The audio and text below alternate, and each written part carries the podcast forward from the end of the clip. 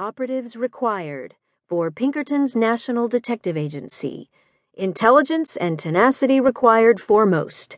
Generous salary commensurate with personal danger. Apply in person to Mr. Allan Pinkerton, Washington Street at Dearborn Street, Chicago. Impatiently, he asked, I see. On whose behalf? My own. You, he said, saturating the word with disbelief. You want to apply for a position as a detective? Yes, sir, I do. See, no, Miss. I supplied the name. Mrs. Warne. Mrs. Warne, he said, his Scottish brogue extending the sounds of my name into an oddly appealing hum. Women are not encouraged to apply. I jabbed at the newspaper with my finger again. The advertisement doesn't say. Because it doesn't need to. I have never hired a female detective, and I don't mean to start today. For just a moment, I faltered. Perhaps he really would turn me away. A rivulet of perspiration made the plunge from my shoulder blades down the small of my back, pooling under the lacing of my corset. Someone has to be first, I said with all the force I could muster.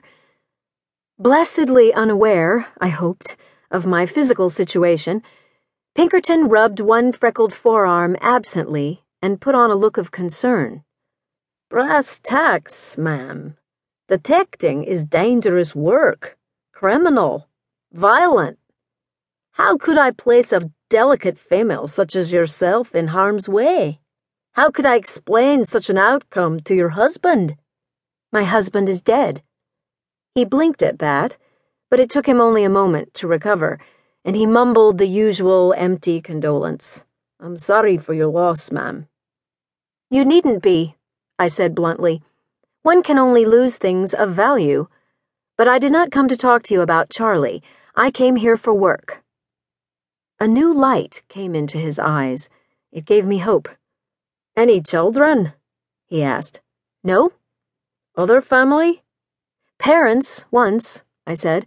We are no longer close. Did they disapprove of your marriage? Quite the opposite. I did.